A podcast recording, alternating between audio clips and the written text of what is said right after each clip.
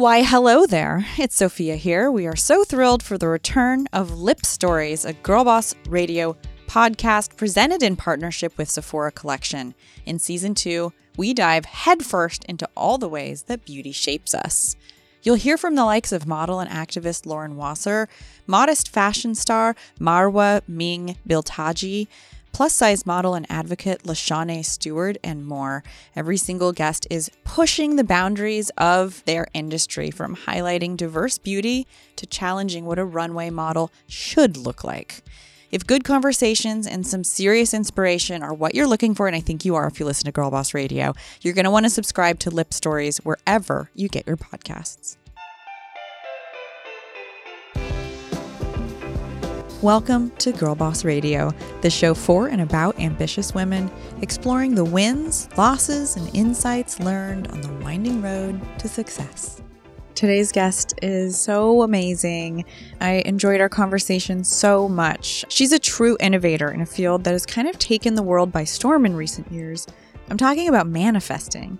If you're not familiar with it, manifesting is this concept where you tell the universe what you want to achieve and then well, hopefully and usually the universe hears your call and makes it a reality.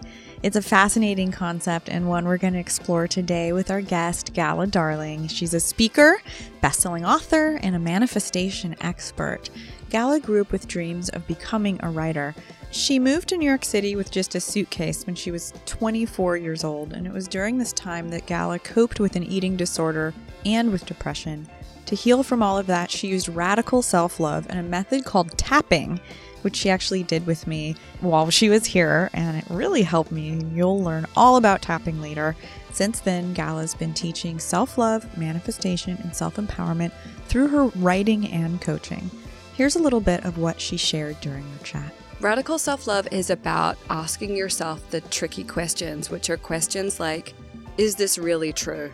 And really questioning your beliefs and the stories you tell yourself. Because a lot of us are living in this unconscious way. We have these thoughts like, I'll never make any money, or I'm not creative, or I'm not athletic. And as long as we tell those stories, they keep us locked into this small little place. So, radical self love is really about asking yourself different questions and telling yourself new stories. On today's show, Gala and I talk about what exactly tapping is and how you can use it to heal yourself. We also talk about how we can all manifest abundance, how we can be our authentic selves and be unapologetic in business and make more money. Here's our conversation. Gala, Yes. welcome to Girl Boss Radio. I'm so fucking happy to be here. Thank you so much. This has been a long time coming. hmm We you joined us at the Cadillac retreat last year. You've spoken at the Girl Boss rally, Mhm. and I want to get into that and the kind of things that you that you're into, that you preach, that people are obsessed with, that you do. And I want to talk about radical self love, and I want to talk about what we just did Yeah. off the air, which was it's called tapping, Yes. And I feel great. I'm so happy. Can I tell you something? I have like a secret wish list of people I wanted to do tapping with, and you're like the top of the list. Aw. So we start every episode with the same question 'Kay. because everybody has such a different start. And often where we start has nothing to do. It does. It does have a lot to do, but Yeah. it doesn't seem like very, it can be non linear to where we end up. My first job was at Subway. What was your first job? My first job was, I think, doing data entry somewhere when I was in university. And I kind of liked it because I got to work late. There was no one there. I would wear headphones. And that's still very much my working style. Like, I like to work by myself with music going. But I did so many boring jobs before I got into what I'm doing now.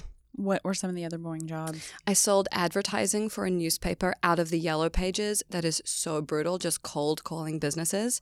I did lots of data entry, mostly because people would like leave you alone, and I'm a fast typist. and yeah, I I managed a Lush store for like a year and a half, which was Uh-huh. fun because Yeah. like cutting soap and wrapping it's pretty cool, but it wasn't like fulfilling, you know. Was there anything that you took from those early jobs that, that you used on a daily basis with what you're doing today? Not really, but I think like the contrast of hating those jobs so much helps me to, you know, understand why I do what I do and to really make the most of it. Like, I feel like when you create a business, you're making your own utopia and you can create your own rules. And so I really take the advantage of that because those other jobs were so painful. Yeah. So, but you also went to college. I went to university for about a semester. Um, I left school when I was about 16 and I went to university in New Zealand, which is where I'm from, to study criminal psychology because I was obsessed with serial killers. and then when I got there, I realized I wouldn't be able to get a job because there are no serial killers in New Zealand. Oh my God. Yeah, you can't get off an island. It's like, why would you? You need to go someplace bigger to go kill people. We're also just not a very murderous people, you know, we're pretty relaxed. Wait, but why serial killers? From was- serial killers to self love. That's your next book. Um, but why, ser- why serial killers? I was just a really dark teenager. Like, you know, I had a very, I had a lot of emotions when I was a teenager. I was really depressed. I was very dark. I was self harming. And I think there was something about reading about stuff that was dark that made me feel like I wasn't the only one. And I was just fascinated with like how people's brains work. And I still am. But now I'm more interested in how can we use that for positive ends rather than like how can we use it to put someone in several small pieces in a basement. So, so tell me about those dark times Mhm. and what that was like, what you were doing, and how that led you to kind of even the spark for discovering this other way of living that Yeah. not as isn't quite as dark. It was a really hard time, and it was just a lot of really intense emotions and being on that roller coaster, a volatile roller coaster, and not knowing what to do with all those feelings. Being a teenager is hard enough, but when you're also struggling with depression, you know, I just didn't know what to do with myself when I felt those feelings. And for me, like cutting was a way of dealing with it and feeling kind of normal and regulating my emotions. And I was very depressed and had an eating disorder for like 10 years. And when I was 22, I discovered this technique called tapping, which we just did. And I used that technique to essentially heal from an eating disorder overnight. And I, you know, now my obsession is like showing people that these things don't have to be a life sentence. I think if you're depressed or have trouble eating or trouble with your body image, you think that you're going to feel that way forever. And tapping really helped me release all of that. So describe tapping. What is tapping? So, tapping is acupuncture without needles.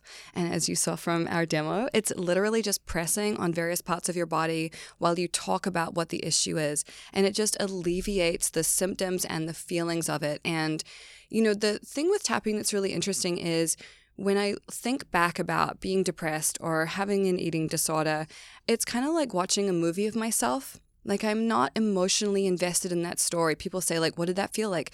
I honestly don't really know. And it's not like you give yourself a lobotomy. Like you still remember the lessons of what it was, but you don't emotionally associate with it anymore. It's just like watching a movie of somebody else. And so when we were talking earlier, you mentioned neural pathways. What's a Yeah. neural pathway for those of us who don't know? And Okay. how does tapping create new neural pathways? So, neural pathways are the old habits, beliefs, stories where we're used to going. So, if every time you look in the mirror you think, I'm so fucking fat, that's a neural pathway that you've created. It's a thought that you think regularly. And when people say like oh you should just use affirmations and tell yourself like i'm beautiful when you look in the mirror that's like trying to turn your car from a six lane highway onto a gravel road with no sign postage. It's so hard. And with tapping we can decrease our emotional connection to those old stories so that we can turn onto that new path really easily. And it's just really amazing how quickly it works.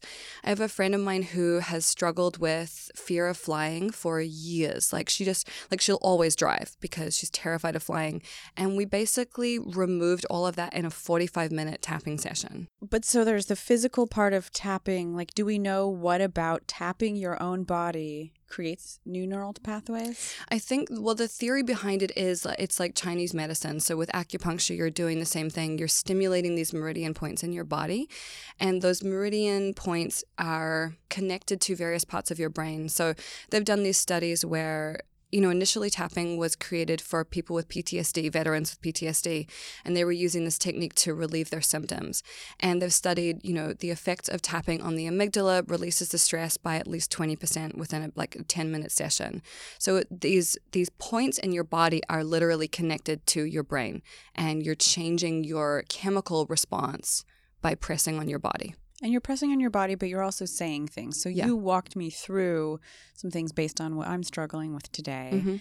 Um, can you do that for yourself? What is? How do you even formulate? Like, they're not mantras. They're not. They're Mhm. kind of affirmations, but it's I'm just talking to myself. Yeah. What role does that have, and how is that different from looking in the mirror and saying like, "I'm I'm awful. I'm I'm a jerk. I'm I hate myself. I'm a, I'm a failure."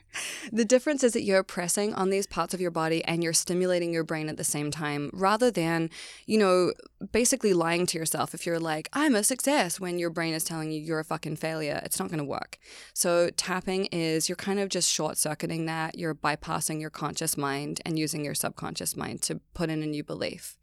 Which is really amazing. But the real crux of tapping is telling yourself you love yourself, you accept yourself, and you forgive yourself. That's the like the secret sauce of all of it. And all that you really need to do is like the formula for tapping is even though and you fill it in with like even though I feel fat, even though my relationship is in trouble, even though my business is failing, whatever. I deeply and completely love and accept and forgive myself. Even if you just said that over and over again while you tapped on the points, you'd feel so much relief. It worked for me. Mhm. I'll see how how I feel tomorrow. So you've you started blogging early Dude. in 2006. So, yes, but also I got an internet connection in 1996. I taught myself how to hand code web pages using like HTML. Uh-huh. And then I created websites like my whole teenage years. That was my favorite thing to do. Wow. I'm so, a fucking nerd. And I was on LiveJournal in like 2001. oh, I wasn't on LiveJournal. Amazing. In, yeah, 2000, 2001, 2002. Yeah, you're an internet Yeah. OG. Do you remember Makeout Club? Yes. You're the only person I've ever asked that who said yes. Okay, so you're like a you're scene you're a scene kid, Yeah. whatever. Kind of. Except in New Zealand, it like, was like nobody was cool. It was like it was like it was like social network before live live journal wasn't really even there wasn't much of a, I mean there was a little bit of a social graph, but like Makeout Club was probably one of the first social networks. Makeout Club was swept over bangs and girls wearing Y front underpants. What? Don't what you think? underpants? Like Y fronts. Like, you know, like little boys like Y front Oh, underpants. I feel yeah. like that was kind like of the boys vibe. boys like tidy whities. Yes. It was like wearing a it was wearing white belts and carrying a messenger bag and listening to like like emo or screamo Yeah. or like something kind of emotion like angsty Yeah. but like not metal quite you know but yeah mostly having like black hair mm-hmm. and like and like hair in your face Yeah. and just and facial piercings. I still have scars from all my like lip piercings and stuff that I had. Where did you have piercings I had there and there and there. so she's pointing pretty much at her whole face Yeah. so blogging like how what were you doing like you started a blog Yeah. what was it called It was called icing because I was like, which is like a New Zealand term for like frosting on a cake. And my idea was like that you should just make your life really beautiful. And it was a fashion blog. Like I was really interested. So, okay. So when I was 22, I tapped. I got rid of all these things that were holding me back. And at the time, I was so goth. I'd been goth for 10 years. I wore like a dog collar from the supermarket every day. Like that was my shit. And I was all of a sudden I felt like this new person and I was like, wow, I want to wear color again. Okay. And so my blog was literally about me experimenting with that. And literally my first post was called Fashion Help for Recovering Goths and it was about how to incorporate color into your wardrobe if it made you nervous. Amazing. Yeah, and so dude. you guys can't see Gala right now, but she has colorful tattoos all over her body. She has magenta, kind of red, I don't know what to call it, hair. yeah. Pink? Yeah. Magenta? Yeah. A pink skirt. So color explosion. Mm-hmm. And I yeah, I know that it's amazing how much color can change how how I don't know if color changes the way you feel. You kind of have to already feel different to put color on. Color doesn't Mhm. change the way I feel, but Yeah. how it's such an indication of how we're feeling, the way that we dress, even just showing like a little bit more of your arm. Mm-hmm. Like it's just like, oh, wow, I'm really different today. Yep. So, how did we how did we go from blogging in 2006 to writing a book? I know you have a your first book was called Radical Self-Love. Mhm. When did that happen? How did you how did you even write a book? Okay, the way I wrote a book was when I started my blog, I made money off advertising. This was back in the day when American Apparel would pay you $3,000 for a banner ad, which was amazing. Like, it's enough money for me to live on at the time. And then there was a market crash in 2008, 2009, and they didn't want to spend money on blog advertising anymore. And I thought, fuck, I had just moved to New York City. I was staying in a sublet in the West Village. And I was like, well, I'm not going home. So I'm going to figure it out. Like, I'm going to figure out how to make money from this. And I called a friend of mine who is an author and I said, how do I make money from this business? Like, what do I do? And he was an author and he said, oh, I just walk around the house with a dictaphone and I talk into it and I sell the CDs of it to my audience. And I thought, okay, that's really interesting. My audience wouldn't want CDs because they're modern. Like, no one fucking uses CDs in 2009. And I thought, well, I'm not confident enough to just riff. So, what if I write a book? Chapter by chapter, I release a chapter every month and they get an audio file of me reading it aloud so they could listen or they could read. And that was the first draft of my book and I released that. It was uh, 12 chapters, one chapter a month. And for me, that's the best way to write a book because the audience is already waiting for it. Like, you have to get it done, there's no question. And I made $100,000 off that from just writing that book. And I was like, oh, this is a good formula. Okay. Wow. And then I just expanded from there. But I remember being really afraid to announce that to people, like that I was writing this book and I wanted them to pay a subscription for it because I thought they'd be like, oh, you're a fucking sellout, blah, blah, blah. But what I realized is if your audience loves you, they're usually thrilled to pay for more access of you or for you to go deeper. Like they're thrilled to do that. So that really helped me in terms of just understanding, like, yeah, my audience will support me as long as I'm serving them. I think that's really important. And I think, like, there's no such thing as being greedy if you're helping and you're being of Yeah. use to people. Yeah, I learned it was Mickey Drexler, who was the CEO of J. Crew for Yeah. a long time, who told me the value of something is what someone's willing to pay for it. Yeah. And if it means that a jacket has to go on sale for someone to buy it, means it was never worth the original price. Yep. Like that's actually the value of it. Mm-hmm. And if someone's willing to pay $200 for a vintage dress that I found for $8 at the Salvation Army, it's actually worth $200. I didn't pull the wool over anybody's eyes. And that girl Mhm. got that dress and was like, Stoked. $200 well spent. Yeah, absolutely. It's fascinating. So know your worth. Hey there! Lip Stories Season 2 is in full swing, and all season long, we'll be hearing from some awe inspiring people about the impact beauty has on our daily lives. Our amazing host, Christina Zias, has already had some beautiful conversations with guests like Kimberly Drew, Jacob Tobia, Lauren Wasser, and more. To catch up on season two of Lip Stories, presented in partnership with Sephora Collection, make sure to subscribe wherever you get your podcasts. You know, I just want to shift gears for just a little bit because I have some exciting news for you. We are in the midst of getting all the details ready for the second ever Girl Boss Retreat. We're hosting it this October in partnership with our wonderful friends, the luxury car maker Cadillac. And when I say we're planning the Girl Boss Retreat, I want you to picture this. We're taking over a luxury resort in beautiful, picturesque Colorado Springs, Colorado. I'm excited, and I know you are. And we're transforming it into a three day event that's one part inspirational getaway and one part professional conference. And that's because we're totally reimagining what a business retreat can be in 2019. I had the luxury of attending last year's retreat with Cadillac, and it was totally, totally life changing for everybody there. So powerful. Consider this your official invitation to the Girl Boss Retreat with Cadillac. I want you to join us, and I want you to join me because I'll be there. So check out girlbossretreat.eventbrite.com. That's girlbossretreat.eventbrite.com. I want to establish what radical self love is because Yeah. that's the name of your book and mm-hmm. that's something you talk a lot about. What is radical self love? How can we use it to create a better life? Radical self love is about asking yourself the tricky questions, which are questions like, is this really true? And really questioning your beliefs and the stories you tell yourself. Because a lot of us are living in this unconscious way. We have these thoughts like, I'll never make any money, or I'm not creative, or I'm not athletic. And as long as we tell those stories, they keep us locked into this small little place. So, radical self love is really about asking yourself different questions and telling yourself new stories. Because a lot of what we believe is stuff like your parents told you or society's told you. And you, then you look at the people who have given you these messages and you're like, well, you don't know shit. Like, why am I listening to you? so, it really is about asking yourself, is this fucking true? Most of it's bullshit. So there's a certain amount of fuck you in Fuck loving yeah. yourself radically. so much. That's why it's called radical self love. Yeah. It really is radical. And there's so much money to be made in self hatred.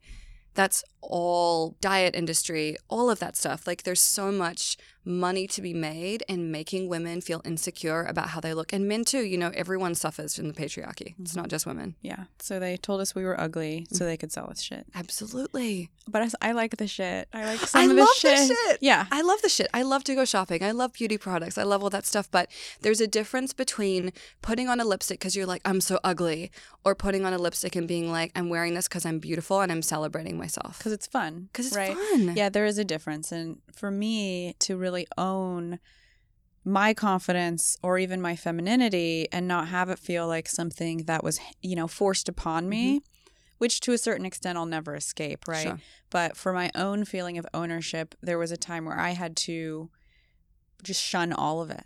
So Mhm. I stopped shaving my legs. I stopped wearing makeup. Yep. I stopped. I mean, I never really took care of my skin. At, you know, 18 years old, I didn't really brush my hair. I didn't pluck my eyebrows. And it was like, you know, it was an exercise in like, okay, I'm like this is this is what I this is what I look like Mhm. and, and and this is me rejecting that. And once I realized it's actually kind of fun, like it became it was like, oh, it's fun to my legs are smooth. Mhm. Not like, oh, someone someone shamed me. It was like, whatever, I could be like this for a long time. Mhm. I'm not I'm not shaving my legs again out of social pressure. I was just like, oh, cool. I like that they're kind of shiny, Right. you know, or like, wow, my eyelashes are long, rather than like, oh shit, you know, I'm I'm less than, you know. And that's the difference between making a conscious decision or just following society's rules. Mm-hmm. And I did that too. Like, I remember when I was working at Lush, I was like not shaving my armpits. I was wearing like clothes from the little boys section and Yes. department stores and stuff. And I loved that. It was fun. It's liberating. And that's where it's like you have to play with these rules and subvert them and say fuck you. Like, there's such an element of fuck you in my business. Mm-hmm. Like, punk rock is like part of the DNA. That was the word that just popped into my head. And it's funny the dynamic that happens on this podcast or when I meet other people who have like who have kind of like been punks at some point. Yeah. there's just like this shared feeling of there will always be a certain amount of angst. Yeah. And what each of us kind of alchemize that angst into can be really different. And so interesting. but it never really goes away. yeah. It would be so interesting to have a podcast that was a just punks, like Mhm. philosophizing because most of us are and i guess i'll just call myself one have been so unhappy and Mhm. and so many of us are so so unhappy but also we're people that thought unhappiness would looked cool That is such a big part. So I, Yeah. s- I talk about that in my book too. So for a long time, I resisted, you know, healing or feeling better or whatever because I thought that if I was happy, my creativity would suck. I thought my writing would suck. I thought I wouldn't be interesting. I thought only idiots were happy. How could you be happy in such a fucked up world? And what I've realized is it actually requires a lot of effort to look at the other side of things and choose to believe the best in people. Yeah. Like that takes effort. It's so easy to be cynical. It's actually really intellectually lazy to be like, fuck you, this sucks. It's so lazy and it's so ungrateful. And when you're long, Mhm. young, it's hard to have that perspective. But the older you get, you're like, you've been through stuff. And Mhm. you're like, damn, when things are okay, they're really, really okay. And even when they're not okay in the grand scheme of this world, you know, each year we get a little bit more perspective. yeah. And we see what other people's lives are like. Pretty much anybody listening to this podcast, I'm guessing, hmm 99.999% of us are living really privileged lives. you know, yes, in, in, in the grand scheme of what's happening in this world. And so I think when you're young, you really don't have that perspective. But the older we get, Yeah. it's important uh, Mhm. to remind ourselves, like, yeah, all these things happen in my life, but I have three poodles. And they're adorable. I got a cool view, yeah. you know, like I get to eat, I get to eat good food, hmm you know, and, and my family's healthy. Yeah. And like, and, and, and, and, and, and the magnitude of the things, you know, it doesn't matter if we're failing or feeling sad about things that no, that no one else sees, or if we have very public failures or we're struggling very publicly. I think the magnitude of that feeling is the same for everybody. Yeah. So, you know, for me, and I don't want to make this about me, people are like, wow, how did you get through that? You know, I've been through to hell and back, but it's like, it's the same as, you know, if you broke up with your boyfriend or got laid off from a job or it's just like it's just louder Mm-hmm. and it's not like that much more special that like I moved on or that I'm okay now. It's just that like it seemed like a bigger deal because it was, you know, more well known or something, I guess. Like I want to talk just a little about money. Okay. And the idea of abundance and, and knowing our worth and building a positive association with the word money, Mm-hmm. which women especially have a lot of shame and guilt and fear associated with. It's not something we talk about a lot. I think Mhm. that's changing a little bit. I'd like to think Girl Boss is also changing that a little bit. But the word money and the word rich, being rich, is, I mean, it can be kind of gross, or it seems kind of gross, but maybe it's not. Richness is like colors can be rich. And Mhm. usually, oh, there's Rich is producing our podcast actually right over here. it's not a bad word when we're talking about rich are rich from Cadence 13. So, to get to my question, what are some concrete tools we can use to go about changing our negative associations with money to Yeah. positive ones? It's a great question. My belief is that women with money are powerful, and when you give women money, they'll look after everyone. They will employ other women, they will make sure their family is healthy. And when you have enough money, you don't have to make those really hard decisions like, am I going to feed myself or go to the doctor this week? And when you are in a place of crisis and panic around money, you cannot be creative. You cannot thrive. It's like, you know, Maslow's hierarchy of needs, right? money and security and safety is at the very bottom. And if that is inherently unstable, you're never going to be able to feel good. You're never going to be able to be like, what's my life purpose? Like, that's a fucking luxury question to ask yourself. You know, you can't think about that when you're like, where's my next meal coming from? Yeah. So, my favorite tactic for dealing with money blockages is obviously tapping. And what I have people do is write down what are your beliefs about money? And it's like you're saying, women feel like they don't know how to talk about it. It's rude to talk about it. Women aren't supposed to have money. They should rely on somebody else. Being rich is tacky. Rich people are assholes, whatever. And we just start removing those beliefs and changing them. And like I was saying, you know, we're giving ourselves these new neural pathways. So we're really changing our beliefs to something that's empowering. So the belief could then be like, you know, when I have money, I'm generous and I look after people, or I'm responsible with my money. Because there's so many things about money, like a lot of people can make it, but then they feel uncomfortable with it, so they like spend it to get rid of it. They don't want like hide the evidence, you know? There's so many ways that we can like fuck with ourselves over money. And it really isn't. I mean, when we feel good about money, our lives are just so much more comfortable. And that's not to say you have to have a million dollars in the bank. You don't need that. But it's also it's like tapping and then really deeply having gratitude for what you already have. Because if you're not happy with what you have now, you're always going to be like, I don't have enough. I don't have enough. You have to like sink into that feeling of satisfaction about where you are. It's similar to that feeling of, okay, I feel confident. I'm putting on lipstick because I just enjoy it Mhm. rather than someone told me to wear lipstick. With money, we're taught that money's important because it makes us look good. We can go to the right restaurant, we can keep up with our friends, we can have the right handbag or the Gucci belt or whatever. Mhm. But actually, it's about you. It's about us. It's about our lives and our security and our happiness and our confidence and our Mhm. ability to provide for ourselves and for those around us, like you're talking about. So it's so interesting how everything that could be perceived as bad or everything that culture has made shitty, Mm-hmm. you can kind of reel back for yourself if your intentions are right. Right. Like, what's that saying? Nothing is either good or bad, but thinking makes it so. It's totally like, what meaning do you ascribe to money? What meaning do you ascribe to beauty? It's like you get to make the rules up. And I fucking love that. That's so exciting. hmm It is. Yeah. how can we become you know because a lot of this is a little bit about fuck you right you have to you have to say fuck you to the world f- for something to be yours to Mhm. be your own to have your own definition of why that's important to you Mhm. how can we what what are the steps we can take to be more unapologetic in business and with money It's a really good question. I think a lot of it is asking yourself, what does this mean to me? And what are the stories I've been told? This is really what it always comes back to is like, what are the stories I've been told about this? You may have a belief that in order to be successful in business, you have to be tight with your money, or you have to keep your business really, really small so you don't waste anything, or you have to make your business really, really big so it, there's not too much pressure or whatever. So it's really asking yourself those questions and really investigating them and asking yourself, okay, if I believe this, Where did I learn it from?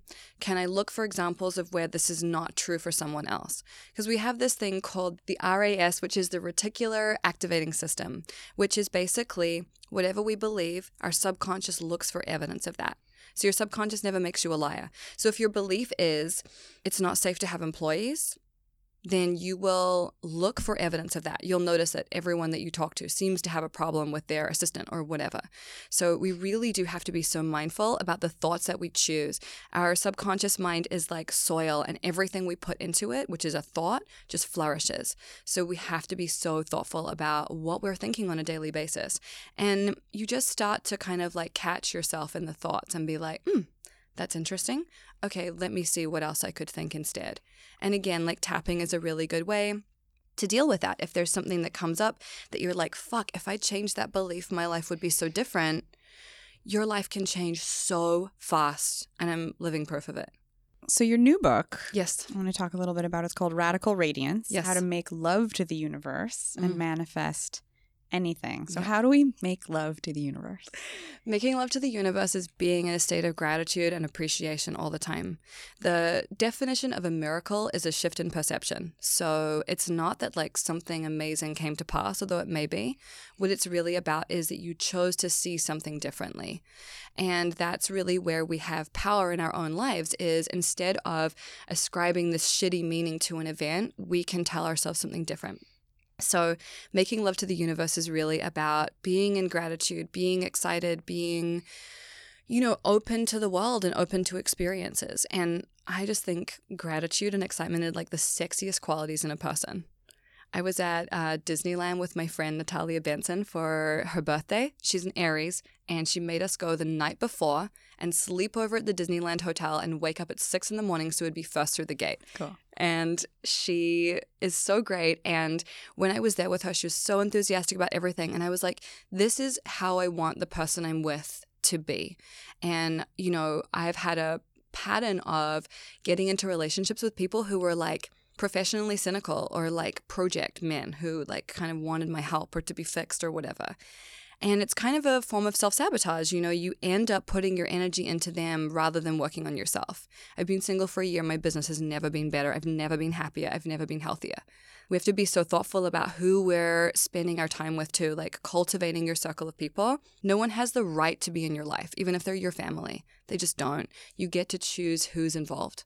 So, we've talked a little bit about manifestation. Yeah. What are some of the tools that we can use to access the power of manifestation? So I have a practice called the magical morning practice that I really like. So I know that everyone wakes up and the first thing they do is they look at their phone, they look through Instagram and they look at their emails and they make sure nothing exploded overnight. Guilty. Yep. And so what I suggest we do instead is we use our phones because we're going to grab them anyway. Like it's hardwired into our system now. We're just going to do it. So grab your phone and if you can't, you can look at Instagram for like two seconds, but then open the voice memo app on your phone and start a recording. And you lie there and you talk about three things. The first thing is you talk about what you're grateful for, maybe like two minutes worth of it. It could be like, my hair's really bouncy today, or like, I have a really exciting meeting, or I'm going to have a great dinner, or whatever it is. The second thing you talk about is how your day is going to go, but you talk about it in the past tense. And you talk about it like it's a story you're telling your grandchildren. So you might say, like, my daily desires, I had this great day, I woke up early, I bounced on my rebounder, I did this, I did that, I went on a date, whatever.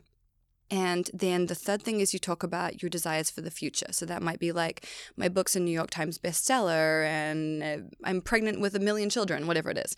And you again. I'll take it. Yeah. And you again say that in the past tense.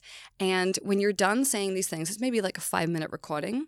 You finish recording and you send it to a friend who you know is like fucking gung ho for you, someone who is like truly ride or die. They listen to it and then they make their own recording and they send it back. And you do this every day. This is such a powerful technique. It's mind blowing what you'll get done when you talk about it as if it's already happened. And the other thing that's great about this is you're getting in touch with your true desires. A lot of us look at our to do list and we're like, here's what I'm doing today. But what do you actually want to do? Like, what would make your life fun? Where's the fucking fun? My belief is that my job is to feel good. And so throughout the day, if I'm bored or whatever, I'm like, okay, what can I do to feel good? And often it's like I put on Beyonce and I dance in my living room. It doesn't have to be complicated. I don't have to spend a million dollars on something. Yeah. It's just something little.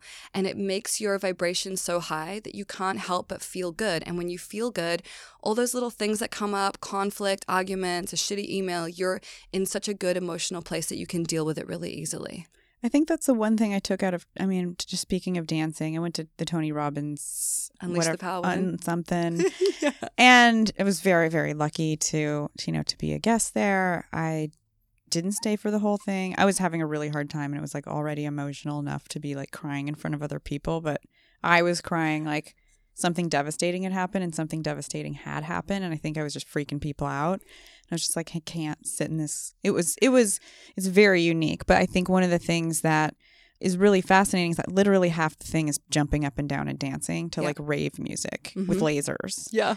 And I can, o- I can only like really let go so much. Like Mhm. a state of ecstasy is like something that's hard enough for me, but doing that in public is like a whole nother thing. So it's amazing how uninhibited like 15,000 people can be. But it really does, you know, it's just standing up and jumping or dancing. And we should probably do more of that in this office, or I should do more of it at home, or Mhm. I don't know, probably not while I'm driving, but it can change. It just shifts, it shifts how you feel so Yeah. significantly. Well, when you change your physical state, you change your emotional state. So that's what that's about. And, you know, at Unleash the Power Within, he's teaching you to do that so that it becomes like easy. It's like a muscle that you kind of have to practice. But you guys could have like a, a break every hour where you put on like one song. Everyone gets to pick like one song. Mm-hmm. And you all get up and you just fucking dance it out for three minutes. You guys would feel so good in here. As long as we're not recording a podcast. Yes. because we don't have a totally soundproof room. so, you know, we all make mistakes, Mhm. right? Tell me what your biggest career mistake has been. Honestly, my biggest career mistake is getting involved in the wrong intimate relationships. It's like the thing that holds me back the most is being in a relationship that's like having a weight around my ankle.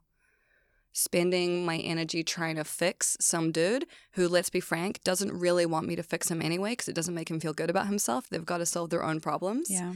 And like really investing my energy in that and being in relationships where you know it didn't feel stable and i was anxious all the time it's like the most draining exhausting thing ever How do you know the difference between not accepting someone and trying to fix them because that's how you want them to be, or someone wanting com- wanting to be fixed? well i think the difference is what's their behavior are Yeah. they t- taking steps towards changing Yeah. are they willing to look at their shit are they willing to go to therapy are they willing to read a fucking book Yeah. or listen to a podcast about it. And if they're not, then like you're really pushing shit uphill. But the, like we really can't change people; they can only change themselves, and we can love them and fully, like unconditionally love them. But maybe we got to do that from a distance. so you're really active on social media. Dude, I love social media. Tell me about building a social following and what it is that you do to nurture your community. Because you have a you have a very you have a very specific kind of niche voice, hmm conversation, aesthetic, and people that are coming to you. It sounds like relatively obsessed, like you're helping them manifest hundreds of millions of hundreds of at least a million dollars Yep. in their lives. That's a kind of a responsibility too. Mhm. So what is, you know, I guess tell me about the day to day of nurturing a Okay. community like the one that you have. I mean, I don't have children. I don't want children, but I feel like my audience are, they're not my children, but I really, I pour love into them like I would if I had a daughter or something. I think, like, what would they want to hear? What's going to make them feel good? What's going to empower them to do something really good today? And I think it's easy to just post pretty pictures and stuff like that. But when I post something, my question is like, how am I fucking helping somebody with this? I try not to make it about my ego or like, here's a pretty picture of me. Like, sometimes there is a pretty picture of me, but I try to make the captions useful to people. And when I wrote my first book, my goal was like at the time, it was like 2014 or so when I started really writing it and putting it together. And I thought like self help at the time was kind of embarrassing. Like you wouldn't want to read those books in public. You would like Mhm. want to hide it behind your Chicken soup for the Yes. soul? Yeah. Yeah. like no thank you. And my goal was to make self help like kind of fun and sexy and cool. And the way I, d- I, I guess my approach is like, I don't know, if I was like Elizabeth Taylor from the future and I'm trying to tell you, like, here's some things that are going to make you feel good, like, that's the vibe that I bring to social media. And I've also discovered, and this is probably not a surprise to anyone, when I have fun with social media, my audience has fun too. But when I'm posting out of obligation or I'm like, fuck the algorithm, it doesn't work, man. Like people feel your energy, intention is everything. Yeah, fuck the algorithm. That's my takeaway. Just kidding. We need t-shirts that say that. I think so too. Yeah. I mean, there's more than one, and then all of those become one, and now we're all in in some like tr- algorithmic trap. We're in the matrix, outside dude. of yeah, totally. so I asked about your your biggest career mistake. What's your biggest career victory to date? backing myself a hundred percent. Being like, even though I'm anxious about this, I don't know if it's gonna work. Like behaving as if I know it's gonna be a success and putting all my energy and my enthusiasm behind it. I think anything that you do with enthusiasm, I don't know, that's like a secret sauce or something. What if you want to want to man? I deal with this. I want to manifest something. I want to Yep. be great at it. hmm It's really hard to be enthusiastic when I like logically don't know, you know, or don't feel prepared or hmm like don't know how things are going to go. How Mhm. can I, how can you muster enthusiasm or does it just always come to you? No. It doesn't always come to you. What's happening is like you're telling yourself stories like, what if I suck? What if I fuck this up? Da da da da da, da, da, da, whatever. Tapping, honestly, you can tap that shit out. You could tap it every morning if you wanted. Like, we could like write a script where you could just repeat it every morning, and it would just be like, even though I'm nervous about this, I accept myself as I am. I'm going to do my best. I'm going to bring my best self to it. And whenever I do like a speaking event or anything, I kind of tell myself like it's not about me, it's about serving the audience. And when that's your focus, it's so much easier to be clear and concise and for it to flow rather than being like, what are they thinking of me? What am I going to wear? Do I look fat in this? Whatever we tell ourselves. like you can, like I said, you can reprogram your mind so that your stories are more supportive. And I'll help you do that if you want. Okay. So if we want to learn more about tapping, how can we do that? So I do a weekly series called High Vibe Honey, which is on YouTube. And every week I pull tarot cards and then we tap through whatever comes up. So if, for example, the Two of Cups comes up, which is like the card of soulmates and love, and I tell you, well, love is coming or great partnerships are coming, and you're sitting at home and you think like, yeah, but I don't deserve to be loved or like love never works for me or whatever, we literally tap through where our resistance is so that we can actually receive the good things that are coming to us. And we do it every week, and you don't need to know anything about tapping. I talk you through it every week. It's easy and it's really fun. Subscribing. Yeah, dude. So there's a couple questions I ask everybody that comes on Girl Boss Radio. Okay. And one of the things we're here to do, which I think we've talked a lot about, is defining success for ourselves. Mm. In a world that tells us that it's money and it can be money and money does help us, but work, but it can be so many more things than that for Mhm. us or, or or just so much more personal. What does success mean to you? So the question I used to always ask myself was like, how can I make more money? And the question I ask myself now is, how can I have more fun? And when I ask myself that, I can like tweak my project so nothing is a drag. Or I like want to make a thing and then I'm like, actually, this would be more fun if it was video than written. Mm-hmm. And I'm like, fuck it, I'll make it video. And that fuels everything. And, you know, it's really about like when I'm enthusiastic too about making something, my audience can feel my enthusiasm. I don't even have to sell it. They're just like, I want to feel like that. And they get on the roller coaster, you know? So for me, literally, it's like, how can I have more fun? How can I feel good? That's my definition of success. That is such a great answer. Because I think fun as a word gets a bad rap. Yeah. Generally, people are like, fun, that's so shallow. But Or- what's the fucking point fun. of being here otherwise? Honestly, if you're not having fun, Yeah. fucking pack your shit and go home. bye bye. Um, so I think you know what a girl boss moment is. hmm So I'm not going to explain it. What was your most recent girl boss moment? Oh, I have um, an employee who wants to go from part time to full time. And I haven't even told her this yet, but I'm going to tell her today. But I came up with a way to give her the money she wants and also get her really invested in what we're doing so that she feels good and so that she's motivated. And it's not just like giving her the money she wants, it's like doing it in such a way that we both feel really excited about it. And I think a girl boss moment for me is coming up with a creative solution that makes everyone feel good. Gala, thank you so much for coming on Girl Boss Radio. Thank you. It's been a pleasure. Thank you. That's it for our show. I want to thank Alice so much for joining us on Girl Boss Radio. And if you haven't checked them out already, I want to remind you that we have some exciting new podcasts in the works at Girl Boss. So make sure to follow us on Instagram and our newsletter for updates on all of them. And as always, if you like what we're doing here at Girl Boss Radio, please rate and review us on Apple Podcasts or follow us on Spotify or wherever you get your podcasts. Share us with a few friends and let them know you want them to listen to Girl Boss Radio. A lot of people screenshot their the Apple podcast and then share that on their Insta stories and tag us. And I like to actually, if you tag me, a lot of the time I actually re-story them.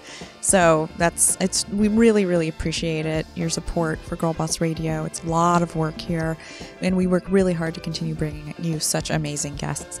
Okay, guys, that's it.